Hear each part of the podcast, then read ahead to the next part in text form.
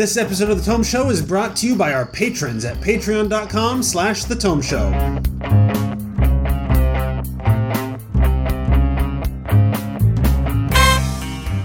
Welcome to The Tome, a D&D news, reviews, and interviews show, and I'm your Tome host, Jeff Greiner. And I'm Tracy Hurley, and in this surprise round, we are visiting the city at the edge of the Keening Gloom as we discuss Journeys Through the Radiant Citadel.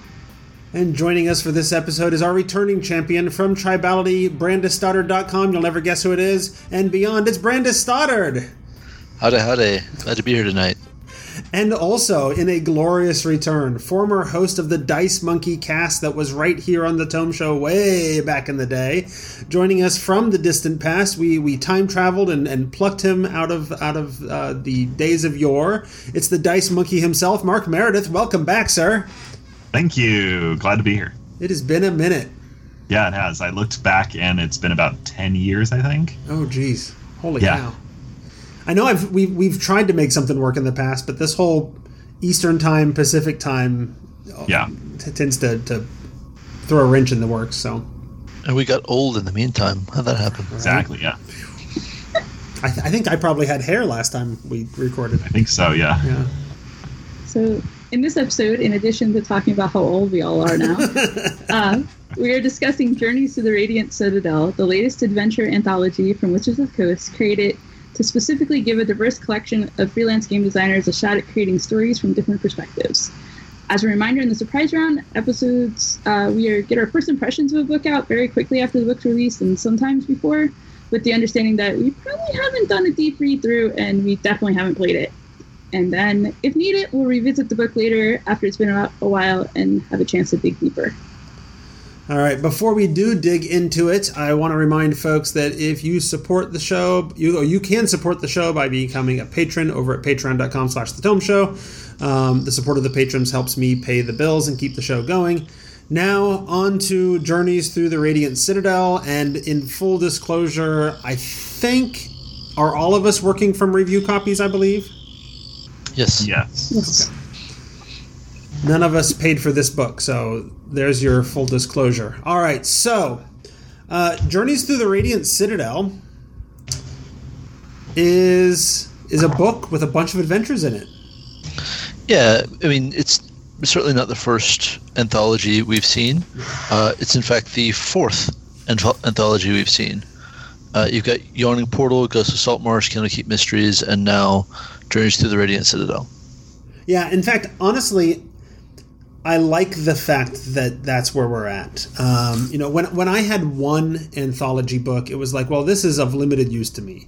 But when I have four anthology books, it's like, okay, my players are kind of at this level, and now I have a selection of options of sort of supplemental side quest things. Which one of these is going to work for my current campaign that I can just sort of throw in, you know? It also means we're getting even more like variation in pure structure of adventure. Mm-hmm. And I think that's great to see. Mm-hmm.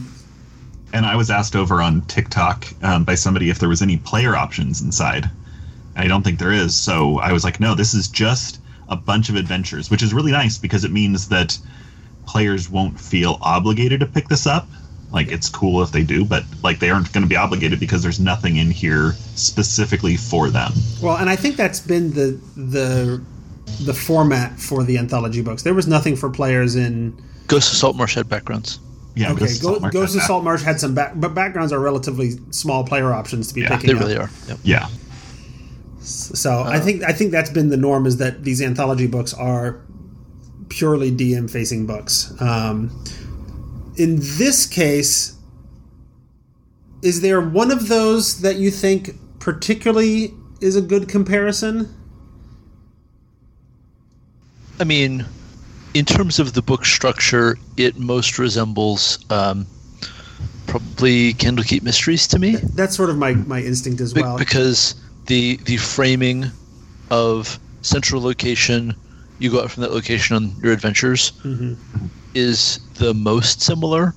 Though some of the Candlekeep Mysteries, you didn't, I think, leave Candlekeep completely. And Ghosts of Saltmarsh kind of started to do that, but it wasn't a perfect fit because They were republishing old adventures and converting them to 5th Ed, so it was a little bit different, and some of them didn't connect to Saltmarsh quite as clearly. Right. Yeah. And then Yawning Portal. The Yawning Portal itself isn't really even a framing device except for a place to tell stories. There's not really even a conceit. You start at the Yawning Portal. Yeah, it's not an in-character framing device. It's sort of a meta framing device for the people reading the book. Well, and not only this, but this book is in a completely brand new location that we've never seen anything about before, whereas the other ones were all previous locations that we had spent a bit of time in. And I think that's an important point, right? And honestly, the Radiant Citadel itself is an incredibly exciting idea. Mm-hmm. It, very much stands alongside Sigil and Union. If you ever read the Epic Level Handbook, and maybe sort of your Gloomwrought, your Tunarath. There's major cosmic cities. Like this is a big kid location on a cosmic level to me, and I think that's awesome. Like, that's how I most want to play with using the book. Like, this is a utopian location, and Ajit George's explanation of why the Radiant Citadel is designed that way is a pretty important Twitter read to me. But that still gives it a lot of space to be in conflict with any of those other cosmic cities. And I think that's really cool. Yeah, it's a little like you're not wrong that it's an important and interesting cosmic sort of city. It also feels unique compared to like Sigil, right? Sigil is sort of the hub of the plains, right? And it is the city of doors, and it connects to everything and everywhere. Whereas the Radiant Citadel very explicitly sort of just connects to these, 15 worlds. So there are ways to travel back and forth between the Radiant Citadel and 15 very specific worlds who have then come together to sort of govern the city of the Radiant Citadel as well. But it's also in the Ethereal Plane, right? Right. That's right. And so if you can get to the Ethereal, you can somehow get here. Oh, no. Which then ties into Spelljammer, which is coming out soon. Right. Like, you could very easily throw this into a Spelljammer campaign and have, your ship head to the Radiant Citadel, and it would be pretty cool. And the sort of multiversal story they're interested in telling now is very much served by interstitial locations. Mm-hmm. Yeah, no, I was very... This is the first time, I think, we've had a wholly new location be this important, I think, in a book. Like, some of the Candlekeep Mysteries specific adventures had unique new locations. But within 5e, yes. Yeah, that's what I mean, yes. I think you'd have to go back to Gloomwrought to get to this level. Right? Which missed 5e by that much. Yeah. So that I find that to be interesting. And isn't it kind of important, given what the book is trying to do in some ways, that it's a new location? Because, like, there's often this conversation about, like, do we have folks that come from these backgrounds work within existing stuff, or do we have to build brand new for them? Mm-hmm. And we tried, I think, in 5e a little bit of both, but the problem is it's so hard with some of the baggage that comes with the existing areas where... humans of different colors, for instance, might have come from in that lore. Often there's a lot of baggage, where here they don't have to worry about the baggage. They don't have to try to argue against anything. They can just present their ideas. Absolutely. And honestly, I was a little concerned going into it that being wholly new, being a location I'd never heard of, going to 15 worlds that I'd never, that were previously undescribed in the game, I was a little worried about how well it would fit and how well it would gel with sort of the what is D&D, right? Before pre-recording, we were talking about the D&D movie and how D&D is its own sort of genre, has its own tropes, what have you. And so it's important to have diverse perspectives, but how much is it going to feel like D&D as well? And I was actually pleasantly surprised that a lot of the adventures are written with a little blurb at the beginning of, hey, here's some ways that you could fit this into your game. And if you were playing in Greyhawk, you could stick this city in that location. If you were playing the Forgotten Realms, you could put it there. And so there was explicit effort to make it clear. No, this is functional within the tropes of D&D, even as it comes from different perspectives, even as it plays into different tropes than are sort of the standard Western civilization tropes of D&D. Yeah, absolutely. Right. I do really like how they want to help you place it in other settings, as well as help you come from the Radiant Citadel as your core setting. I think that's wonderful. Mm. I see, Brandes, you've responded. Eric in the chat on the stream was asking if there, when we were talking about player-facing options and what have you, if there were new magic items. I also haven't run into anything. I mean, I wouldn't be surprised as I dig deeper if some of the adventures are like, here's a specific magic item tied to this adventure or whatever, but I haven't run into it. There's certainly not like a magic item section. I think I almost wish that the Radiant Citadel had a new background or two written up for it, because the shield bearers sound awesome, right? And that'd be a fun background. Does it need it? I mean, no. Mm-hmm. You're an adventurer. Go be an adventurer at it is enough. Like you came from somewhere else before you were a shield bearer. That's still your background is sufficient, right? But it would be a neat background to have. Right. I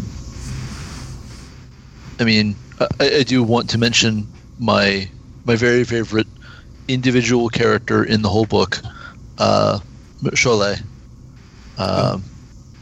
She's great because she's a very deliberate, specific reference to Christian Avasarala from The Expanse, which is a series I'm not super familiar with. I watched several episodes of the Amazon Prime series, but fair enough. The character's name is a nod to Shohreh Aghdashloo, okay, the actress who plays Christian Avasarala, and her physical description and some of her attitude fit. Sure, she's, as far as anyone has ever proven, Shohreh Aghdashloo is not a brash dragon, but. Jury's out. Right on. So it sounds like we generally like the framing device of the Radiant Citadel, the location, the setting. Do you think, this is a question from Matt B on the Discord, do you think you could see setting a game centrally located in the Radiant Citadel itself? Is the Radiant Citadel interesting enough to you to be an adventure location? Absolutely. Yeah. I would go so far as to write the ads that the players hear in the elevators as they go through the Citadel. This is my favorite. I'm Commander Shepard. This is my favorite shop in the Radiant Citadel. What's the problem? I have. I tend to place a lot of my games. They end up going multiversal pretty quickly, even if I wasn't meaning to. Like my Out of the Abyss campaign turned into a multiverse hopping campaign, so it's definitely a place that I'll end up spending a lot of time with, because my players always end up spending a lot of time in Sigil and places like that. So mm-hmm. Now that we've got this location, absolutely, I'll probably only use one or two of the adventures, just based on when they end up at the Citadel and what level they are and things like that, but I'm going to be grabbing stuff from it pretty regularly, I think. Yeah, I've definitely been thinking about introducing all of this to my homebrew setting, which has very little broader canon crossover, except that the PCs have now heard of Tunarath. But like introducing the Radiant Citadel seems pretty reasonable and doable.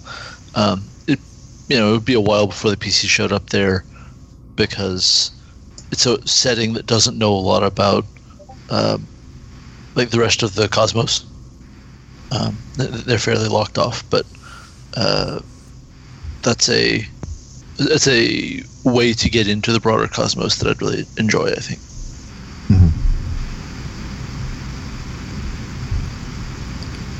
So it sounds like we particularly like the framing device, the setting. I also feel like anytime I'm reading about a setting, I want to be inspired to tell stories in that setting, which is going to require a level of, conflict and interesting things going on and organizations and people and what have you. And the Radiant Citadel kind of has those things. Mm-hmm. Was it the Keening Gloom? Yeah, thank you. It was in the script. We even talked about it. The Keening Gloom and the different factions that are involved, this giant shining diamond in the middle of the city that impales these landforms through the middle of the city, that is completely indestructible and yet has been hollowed out in different parts. Like, there's a lot of interesting finding out the history of how that was done and the thread of the Keening Gloom and there's a lot going on that is there are stories to be told in the Radiant Citadel, and it makes me think that if I had any complaint, it was that I wish there was an adventure in the Radiant Citadel. Mm-hmm. Maybe an outline or something that framed together sort of what was going on in the city between these excursions out to these other locations. I don't know. There's a collection of hooks for it, right? It's a D4 table of Radiant Citadel adventure hooks. So they haven't done the heavy lifting, but there's some concepts thrown out. I also gotta say the aesthetic of the Dawn Incarnates is real top notch. Yeah, they are really cool. Those are the crystal things. Yeah. Tracy, I was gonna say one of the things along with what Jeff was saying is not necessarily about the Incarnates, but the Dawn Incarnates. But I don't know how many of you folks have participated in the discussion, but for a long time when we were trying to talk about, like, hey, could we have a setting that maybe doesn't have a lot of built-in sexism and stuff like that? And everyone's always like, well, where will the conflict come from? So I'm happy to hear Jeff say that. Like, he feels there's enough conflict to tell a fulfilling story, even without all of that others. Like, we have an egalitarian society and everything, right? And yet there's still a gasped conflict and things like that. Right. Ajit George described it as a fragile utopia, and that's something worth defending, and that's really cool. Yeah. But there's also just a lot of people, and they're going to have friction, and you can help protect this place just by working out that friction. Yeah, there's been a part of me for many years that have sort of played with the idea of a Stargate-inspired campaign, where the players could jump from world to world, and that way I could kind of use all of my different setting lore and things that I, adventures that I own from different editions and different settings and whatever. And this location and this collection of adventures kind of like provides you the framework for that in a lot of ways, right? You don't have the infinite multiverse out there. You don't have all of the planes to explore, but you have a very clearly and specifically connected series of worlds and you're leaving from a central hub. Like, I could totally do my Stargate campaign using the Radiant Citadel, and every single one of these adventures would be part of it. Yeah. And a lot of mystery too, going back to your thing about the hollowed out diamond, and there's also the dead Dawning Incarnate, right? And nobody knows what it was for or how it, if I recall correctly, reading through it real quick, that they don't know what it is or how it happened. but it is. When there's right. Like 15 more missing groups or something? Yeah. So there's a ton of space for just our whole campaign is each adventure we go get one more of the band back together. Mm.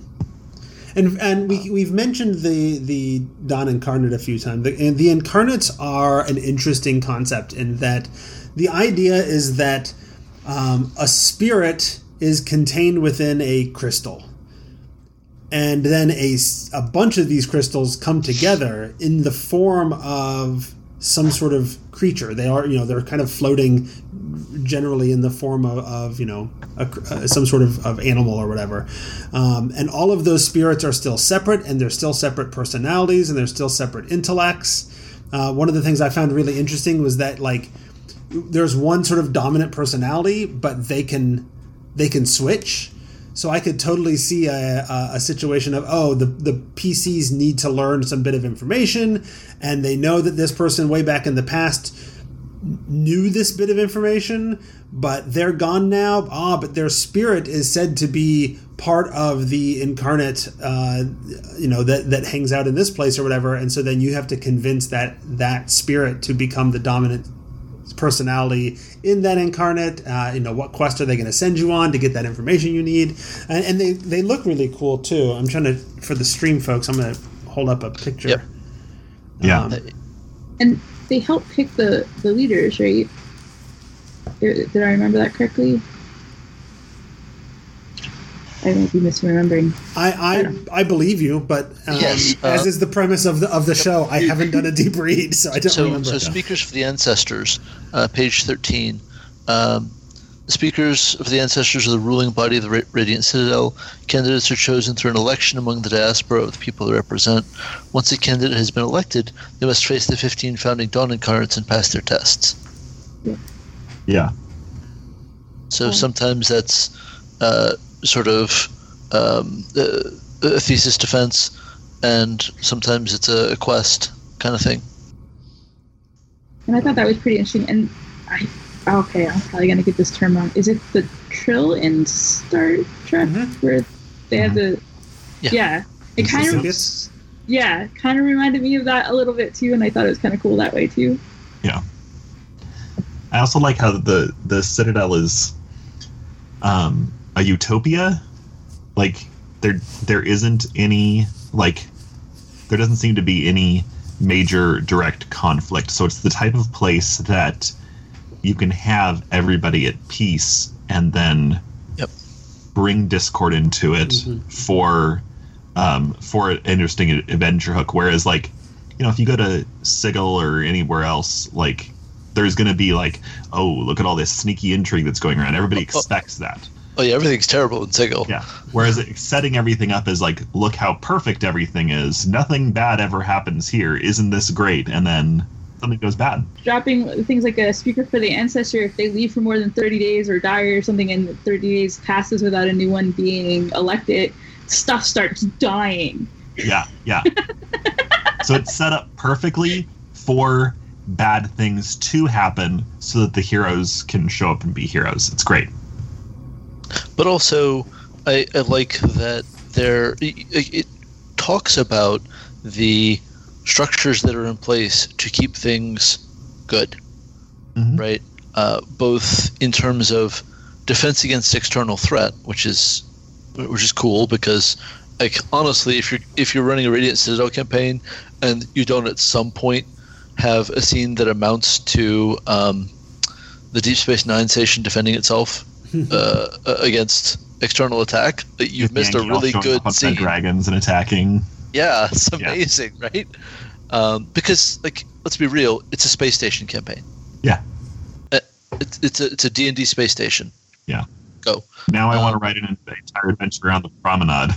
Yeah. Even if you don't bring in Spelljammer, it still has a lot of the conceits of a space station campaign. Yeah. But it also talks about how the tax structure is intended to reduce wealth disparity and handle injustice that way. Right? They've put real effort into sustaining that utopia, and that both gives you like the things the bad guys have to erode to cause a problem, or the pain points, right? Depending. Mm-hmm.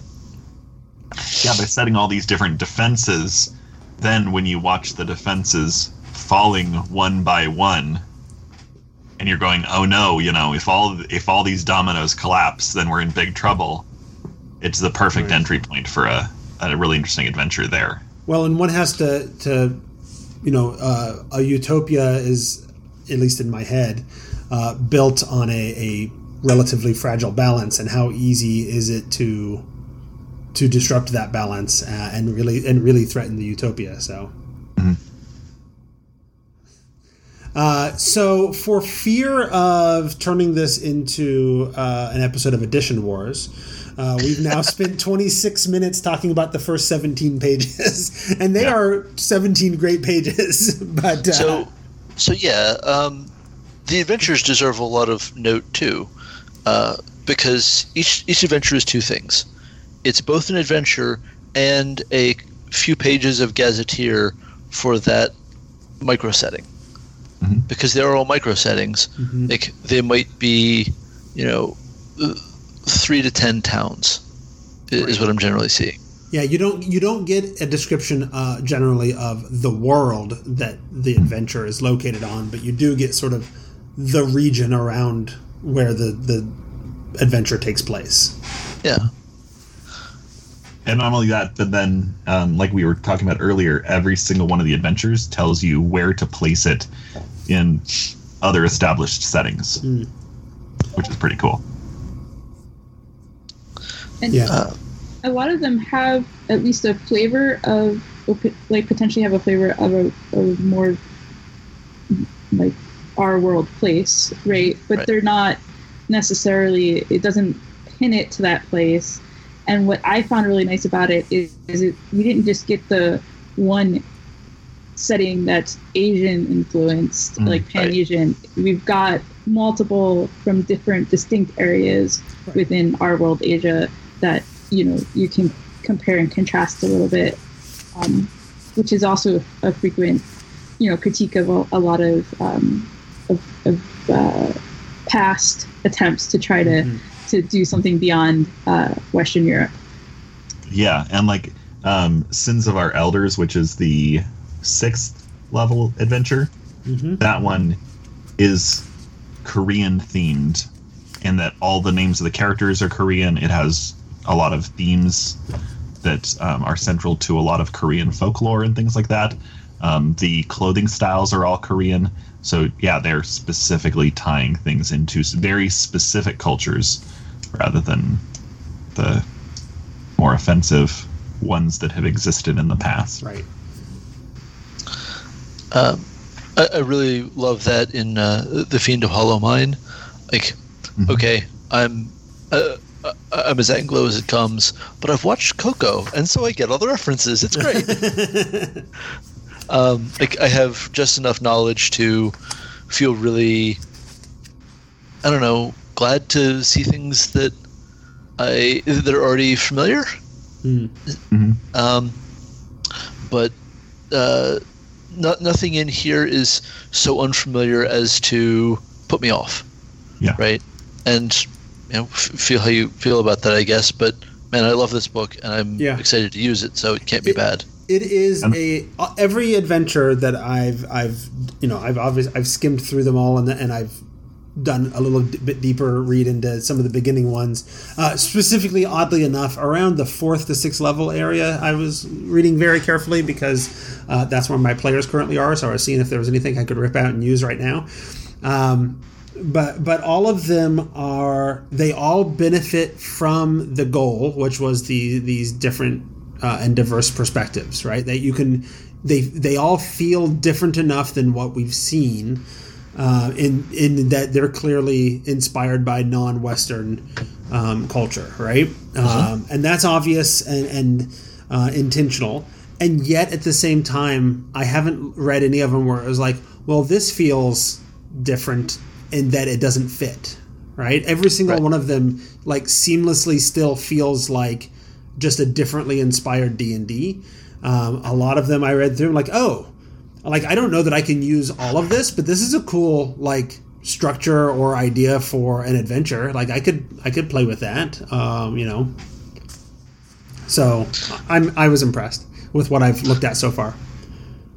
Yeah. One of the ones I wanted to call out, I feel like it was a previous surprise round read where we talked about the, like, long tradition of having the first level adventure be a market festival, or you play a bunch of games in a festival. And the first level adventure, Salted Legacy, is that, except that there's a structural wrinkle that gives it more stakes and meaning. Mm. And I really like that. Well, and correct me if I'm wrong, but, and I very well could be, there is a market and there are games going on, but right. But it's not necessarily assumed that the bulk of what you are doing is playing a bunch of games. There's like, what, 3 right. games that you can possibly, if you're interested in, get involved in, but that doesn't necessarily help you. So structurally, it's actually really cool. It is an alternate path to picking up all the clues. Yes. Because you build up renown, and if you build up renown high enough, people will trust you with more information that, like, I think at Renown 3, you can short-circuit a lot of the later need to investigate and just, oh, I guess I know who the bad guy is now, or where I need to do more digging. So, like, if you fail a bunch of the games, there's still a path forward. Right. It doesn't break the adventure. And when I first read it, I missed that. Mm-hmm. So I was glad to go back and see, oh, no, that's very well solved for here. If you didn't play the games or failed all of them or whatever, you still can go forward in the adventure. This is just an alternate path, and that's really nice. Yeah. Mm-hmm. Yeah, well, and that's where I'm saying it's different than a lot of the other, you know, it's different than the Call of the Netherdeep. That's where we talked about it before. There you go. And yep. it's different than Wild Beyond the Witchlight in that you could just, like, it's not like there's a big carnival going on. It's a market, and there are some games that people play in the market or whatever, right. as I recall. And if you want to go play some games, you can. But if you want to completely ignore that, and that's not what you're into, you can do that too. And I think that was that's well done. I think it's a good way to help folks understand that the story doesn't have to be linear. Right? Like, you gain this renown by doing something that has nothing to do with the rest of the story, quote unquote. And so sometimes you're set to do it to gain the renown to pursue the investigation. Right. Sometimes just playing an adventure and telling a story together is the point. Yeah. That's actually my favorite section so far, mainly because I could just see right away how to really kind of bring it to life, and have those different people who are they're just competitors in a market. Yeah. That's where the conflict kind of comes from, and the tricks that are happening. Mm-hmm. That's it. It's just a nice story, a nice way to spend some hours with friends. Mm-hmm. Mm-hmm. Yeah. The interesting thing about that structurally is that, again, on a structural level, this could just run in Radiant Citadel, zero problems, because it is just a lot of social interaction in a market. Including a combat-based contest. This could just run in the Radiant Citadel, and it's fine. Now, I'm not saying you shouldn't use the micro setting here. It's lovely. It's great. Everybody loves a good night market. Just you've got options, and that's neat. But I'm excited about how this book is experimenting with adventure structure, and more of that, please. Yes. Yeah, it's interesting. I always find it, like, one of the things I've really enjoyed is that, and they're experimenting with adventure structure here, but 5th edition design has been such that they've been kind of trying different things with adventure structure throughout the edition. The thing that drives me a little crazy about it is that they oftentimes don't, like, they experiment, they try something, it kind of worked, and then it doesn't work anymore, or they just don't do it anymore, even though it did work, or whatever. You know, there are some instances like what was it, Storm King's Thunder, where the flow chart, the adventure flow chart, was really smart and worked really well, and people liked it, and so now they keep putting flow charts in every adventure. A line. But the flowcharts are all just a line. It's like, well, then what's the point? But, you know, so they got the wrong message there. Like I appreciate the experimentation. Let's stick with it. But in this case, like an anthology style is the perfect place to do little experiments like that and try new things. And it's perfect place for us as players to you know, use that experiment the way it's intended, right? Hey, this is a different structure. Let's try it out. Maybe I'll love it. Maybe I won't. But I'm only dedicated to it for one adventure, so it's not a huge loss if I don't like it, you know? Well, and it's super helpful for DMs Guild designers, because then they can see a new structure that maybe they haven't seen before, and we may end up getting a bunch of brand new market, you know, adventures that are going to give us more stuff than we've seen before. Now, I think it's worth asking. We're talking about how they're experimenting with different structures, and I think Brandes, you brought that up. Can you talk a little bit about what you mean by that, or what we're talking about when we talk about how they're experimenting with different adventure structure? Well, what we've already said about Salted Legacy is a great example, because this is an investigation to resolve a conflict between two people and find the malefactor, right? It is not sort of a full-on, police procedural situation, but it's not completely far off from that in concept either. And, you know, having multiple different ways to gather all the clues, one is through impressing people enough, and the other is through, you know, doing legwork and passing investigation checks and so on. Like, that's great. That's absolutely wonderful, and it lets the party's strengths and sort of the GM's preferred tone take the lead there. Mm-hmm. Without just needing a totally different adventure. And I feel like that renown-driven investigation path would work really well as the backbone of a whole campaign of sort of unfolding Gothic mystery. Mm-hmm. You know, you've done this many cool things. If you gained renown with these NPCs, each time you gain another point of renown, they tell you a thing that unlocks a new level of understanding for you, right? It's like I'm also thinking of it in terms of your sort of Mass Effect style character conversations. You've completed their loyalty quest, and now you unlock a new conversation with them that, changes things for you. I was going to say, it reminds me a little bit, and without being video gaming, it reminds me of some of the video game stuff. And the thing is you can take it to other levels too. Like you were saying, Brandes, and it helps solve that problem that particularly I think newer DMs often have, which is like, how do I not just tell the players everything once they've made like a couple of 15 or above rolls? Like, how do I space things out so that there's actually, some time that happens between things and they just don't roll to kill. What was it? Iron. I'm thinking of Acquisitions Inc. when it was like I rolled a kill. Yeah. Right on. Yeah.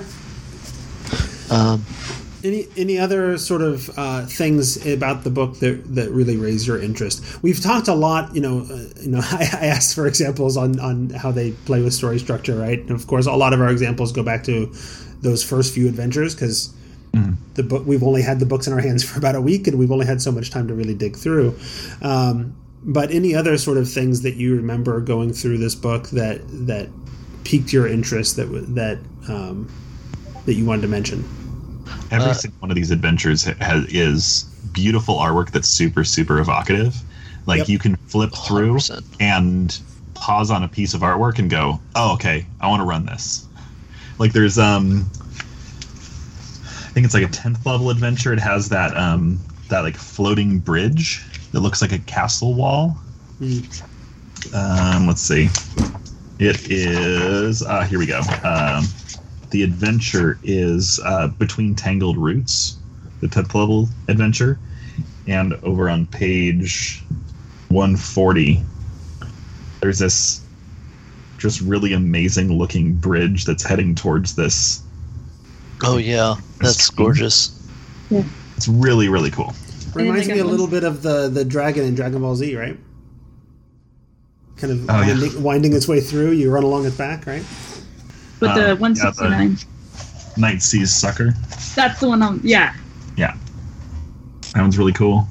Oh, there we go. There are new monsters in here that are awesome.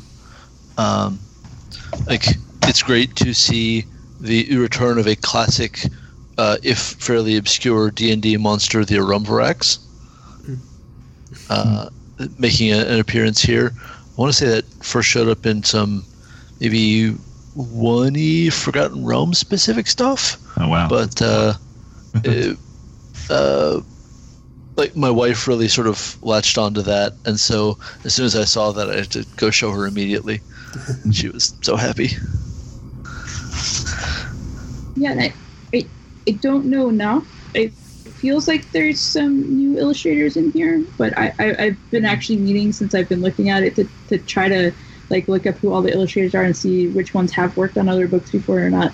I know Claudia Pozas has some art in here because he was sharing stuff. But Claudio has been doing stuff for forever. Like he was one of the first big artists that I latched onto back in 3rd edition that I like when I first started playing. And one of the things too about a lot of the D&D artists these days, they are from around the world. So the art. Maybe even before some of the writers has been, pushing in that direction of diversity. Mm-hmm. Yeah. There's not a lot of classically white people names in here, which is nice. Yep. Otherwise, all of my NPCs end up being called Edward. So you just need to give me a different list to look at. Yeah. Yeah, and I like that there's pronunciation guides for each of the adventures. Yep. Because some of these I would not be able to pronounce without they're very kind to let's say the legacy D&D player who has not encountered a lot of diverse languages and pronunciations. So, any other? Things you want to mention in terms of things that raise your interest or are worth bringing up? Yeah, just real quick on the art. In addition to like the more evocative art, I don't know if this is going to come out well. Yep. Even the portraits, a lot of them have like a lot more feeling in them, which I really enjoy too. Yeah, I was just going to say that the adventure summaries are very. Like, very promising. I haven't gotten to read the later adventure yet, but Orchids of the Invisible Mountain, adventurers must travel to the Feywild and the Far Realm. Well, you got my interest. Let's go. Yeah. In Beyond the Radiant Citadel, at the very end of the book, it contains 2 whole other settings in there. That are like, listen, we didn't have time to get any more adventures, but here's a couple other settings that we had people write. Right. So that's kind of cool because we get to see even more varied cultures. And as it is, this 224-page book, which is not short in the way that, you know, WotC has been publishing. Right. Yeah. And I also think it's worth noting, because I've noticed this in other products, that there has not always been a tendency, you know, in these anthology books, they have all these different authors, and each author sort of takes on a different of the adventures in the anthology and what have you. And as a result, the format, just the basic format, like what are the subsections in the beginning that are going to introduce the book and what have you, could sometimes end up being a little different. Even as recently as Candlekeep Mysteries, not all of the adventures have all the same subsections introducing each adventure. I have not noticed that being an issue here. So that's in this case, it seems like the editorial job or the guidance that the authors have been given or whatever has been a lot stronger and more clear, to the point that all of the authors wrote adventures that fit the format, and so that they're all, you know, they're all unique and they're all in their own voice, but they all have at least the same subsection. So I know on each one of them, if I want a summary of what this story is going to be about, so I can decide if it's going to be useful for me to read, I know that that's going to be there on every single adventure, and that hasn't been the case in all of the anthology books. Yep. And I think there's a good chance that they were specifically hearing that the criticism and responding to it, you know. And it's not a big criticism. I mean, that's not going to stop me from enjoying literally any other adventure, but right, it's something I noticed. Yeah, it doesn't have to be a deal breaker for them to respond to it, right? Right. One thing I also have not been hearing from authors this time around in their anthology book is about their adventures getting chopped up without their permission, which is nice. Because that was a big problem with the Candlekeep. A lot of the authors came out and were like, I didn't. There's whole sections that I didn't. Did that happen with even a second author? I only knew about that happening with one. I think there was at least a couple who had come out. Okay. I know, I mean, there was one really prominent one, but I mean, maybe I'm just because everybody was talking about it, maybe I was. Yeah, in my understanding as one of the authors, once you sell the words, they're somebody else's words. Yeah. But I think that probably Wizards of the Coast was like, maybe we should be more careful about this. I suspect that they probably had a different kind of conversation with each of the writers to get on the same page. Well, and I don't know that, but that's what and there's a lot that I don't know. I mean, this is a book where they explicitly were seeking out diverse writers that they don't have represented very well in their own staff. And so one does have to wonder if extra care was taken to make sure that they were treating those writers appropriately, given that they are explicitly coming from perspectives that they don't have represented on the staff, right? There could have been a lot of risk for insensitivity or whatever in those communications. So it may have been handled differently. I don't know. Well, right. And it's worth noting that Ajit George is listed as a project lead among other, you know, hats he wore in the work here, but project lead is no joke. You're right, absolutely. Well, we have top line credit. We have project lead, and then we have, and I know they've done some of this, cultural consultants, and there's a narrative design consultant and a system and narrative design consultant. So a lot of folks trying to make it run smoothly, which is all the more important when you're trying to do a project like this, because even if it's the same sort of stuff that happens in other books, if it happened here, it would be, well, this is why we can't do this type of project, rather than that's just how these books end up being. Yeah. Well, and there's so many things that happen, you know, that you see that are like, how did nobody in marketing or branding or whatever in all kinds of products, not in the gaming world, right? There was years ago, Dove had this ad where a person of color came in as the before, and then they used the Dove, and then there was a happy white person afterwards, and it's like, well, how did that make it through all of the marketing people and corporate people. There wasn't a person along the way who was like, not a single person looked at that and said, that's an issue, right? Yeah. And so it's good to have those kinds of people with a voice at the table to be able that feel like they have the authority to be able to point out, the glaring errors that may be happening that you may not even notice. Yeah, absolutely. So, does anybody have anything about the book that you're skeptical about, that are your critiques that you think could have been better? Not so far. Maybe once I've, ran a couple of adventures, I'll find that they were, lacking in something. That's always the case, right? These first impressions, we can't really get much into it, right? But we might come back in 5 years and have a bunch of people that have run these adventures come back and dig into it. It's like, okay, but what actually happened when you played it? So yeah. I think that the Tyranny of Dragons campaign, I had a great time with it, and then it's only a year later, once people have gone through it, that they're like, it's got some problems. Mm-hmm. Yeah, I think that the adventures I've read so far have all been pretty clear structurally, mm-hmm. and I've appreciated just how that's going to work. While at the same time, none of them are really sort of just carve your way through the problem; it'll be fine. That's not how you achieve things here. Let's see.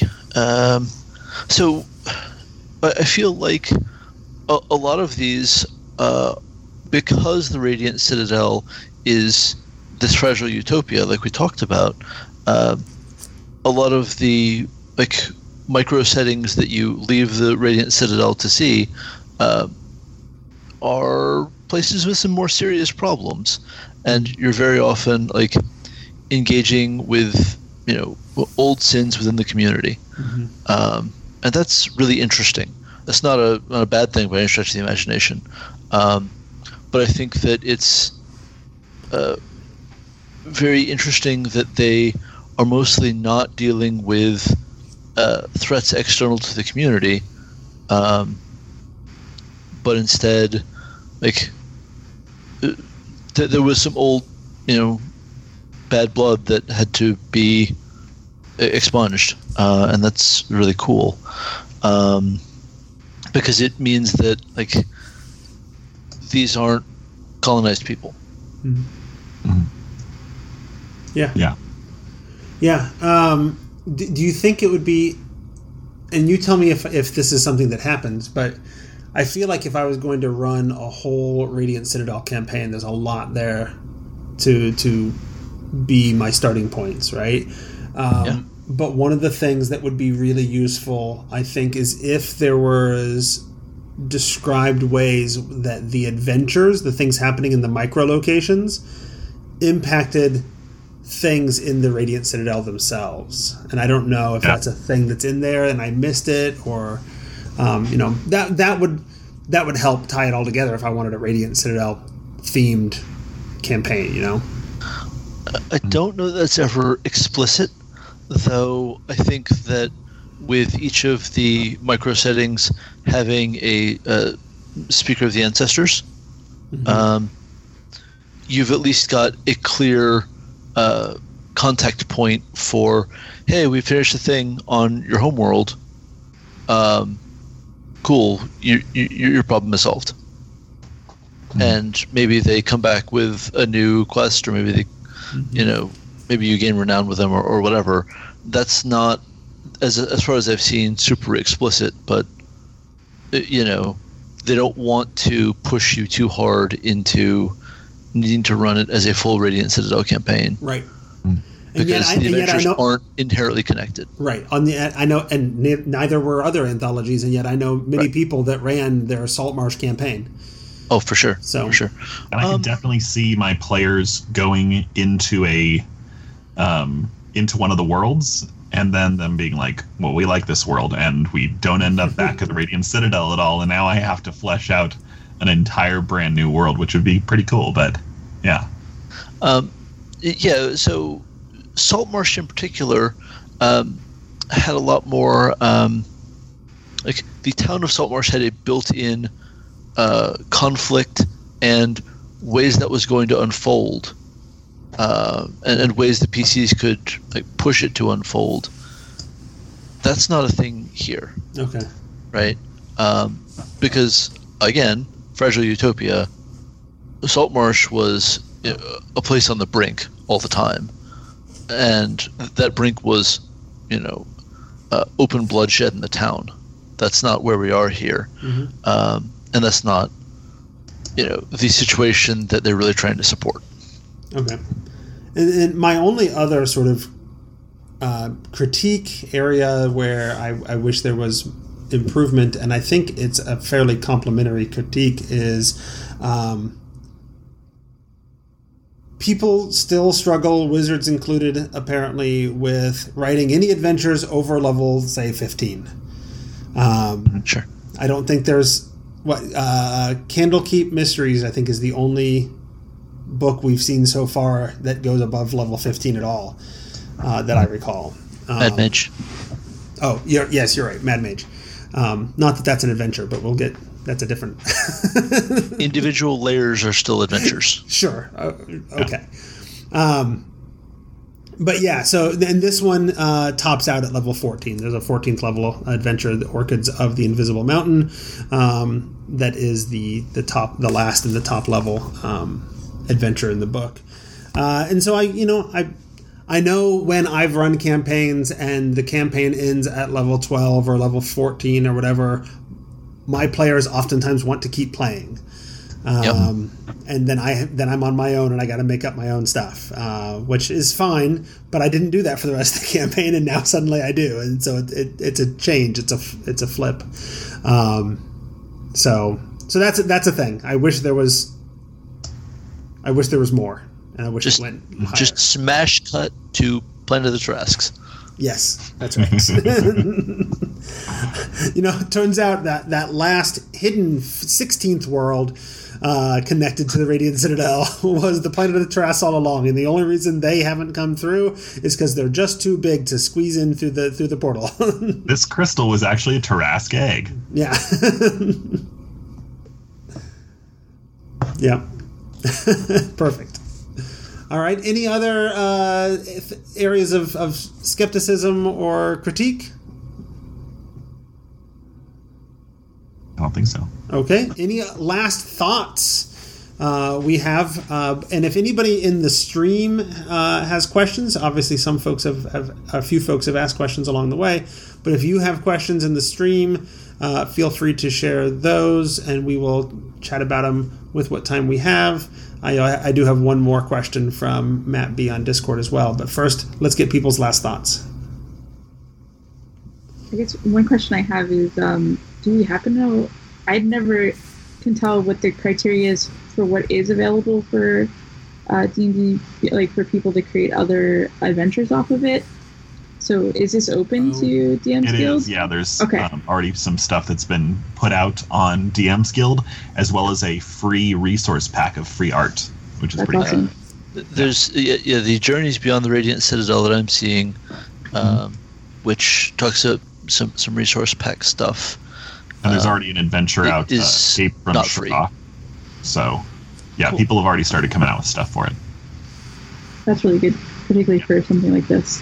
Well, and then there's these whole completely brand new worlds that could be built up and detailed and added all kinds of stories to that are now available. So that's incredible. Yeah.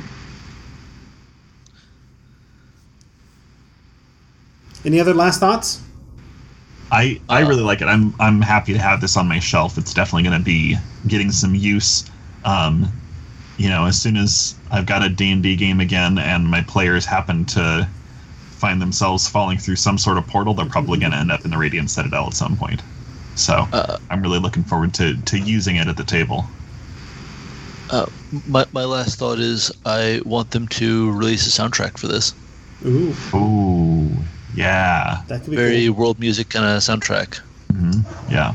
Although if you wait long enough, I'm sure Sirenscape will give you at least soundscapes to use for each one. Hey, I'll take it. Yeah. That'd be awesome. And Eric and I are in the chat talking about how we can now have the Federation, which is the Radiant Citadel, and with Spelljammer, we can have Spelljammer Academy to explore new worlds. So there you go. We're good. Giving the shield bearers a prime directive is not actually the worst idea. Yeah, you will discover why as we go through the end of the episode. But I almost made a Star Trek reference when I wrote the outro for this episode. I stopped with traveled to new worlds, but I almost went strange new worlds and to bravely go where no one has gone before. Seek out new life. Right. I almost went there.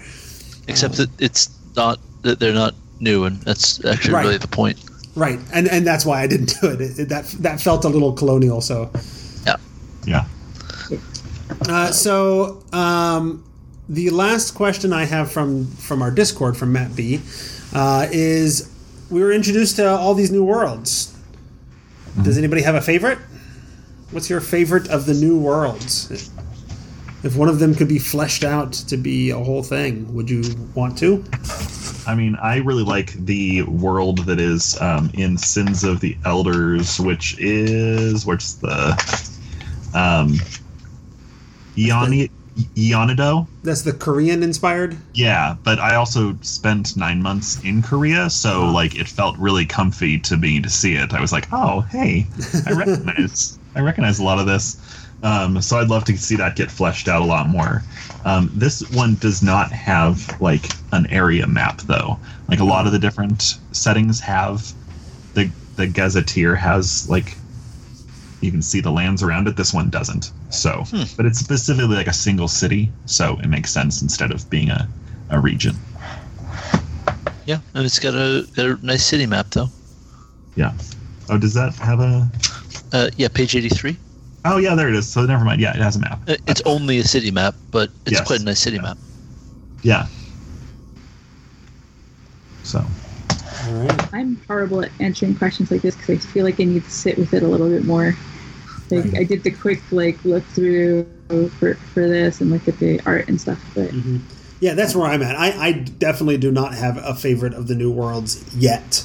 Let me dig in more deeply, run some adventures in them. I bet I will have one, but right now, my first impression is I don't know. And not because they're bad or anything, just because I don't know yet. A favorite's a strong word for me.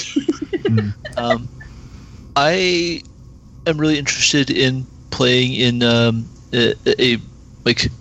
respectful pastiche India setting. Mm. And so the setting in the mists of Manivarsha looks really cool to me and very promising. I think that that might be a thing. Yeah. Having spent some time in India, that would be I should dig into that one more and see if I can incorporate that sometime soon. Mm-hmm. All right. Well, that was the Riverine, right? Oh. I'm sorry? Oh, my screen's going to be blurry. On 126, the river god. I can't remember. Oh, yeah, that art's gorgeous. Yeah. Oh, yeah. The art is all incredible. It's very color saturated. Yeah. And it's just incredible. Is that on? Yeah, and the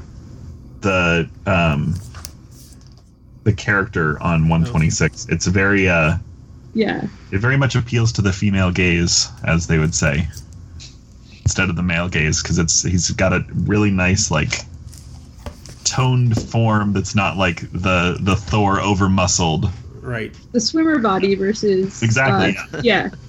But we don't talk about that. We don't judge. And that adventure is really cool because it has this massive flood, flood the city, and that could be a really cool encounter. I just have to share real quick because, there's been studies about this and physiques and things like that, and I shared the study once, and people, particularly men, were very angry at me. They're like, no, those women are just confused. And I was like, oh, you've been taught things that are not true. But anyways. And why would they get mad at you? You didn't write the study. I didn't write the study. Yeah. I mean, I assume you didn't write the study. Maybe you did. No, I didn't. It's classic kill the messenger, Jeff. I don't know what to tell you. All right. Well, unless anybody has anything else, I'm going to go ahead and call that the end of this episode. I'd like to say thank you to our listeners who support us by becoming patrons at patreon.com/TheTomeShow. This is James Delisio, Hyperlexic, Jill Sanders, Leonard Peltier, Doug Palmer, Michael Harrison, and Jonathan Vendemutu. I also like to thank our guests, Brandes and Mark. Brandes, where can folks find you? You can find me on Twitter at Brandes Stoddard. I write for Tribality.com. My personal website is BrandesStoddard.com, and I have a Patreon that is Brandes Stoddard. And Mark, where can folks find you? You can find me on Twitter at Mark Meredith.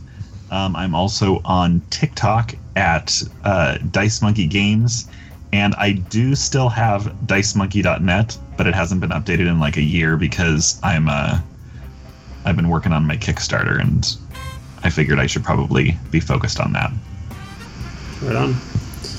All right. If you want to get a hold of the show, you can email thetomeshow@gmail.com. You can find me on Twitter. I am at Squash. Tracy is at Sarah Dark Magic. That's Sarah with an H. And the show is at The Tome Show. We all are also on Facebook, and we have a Discord server. You can come hang out with the awesome folks over there.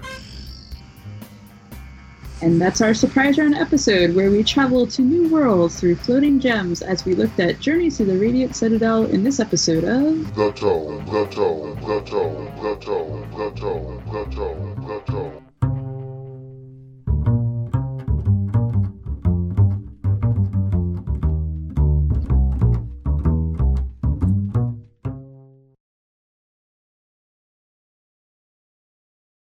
I'm on the wall.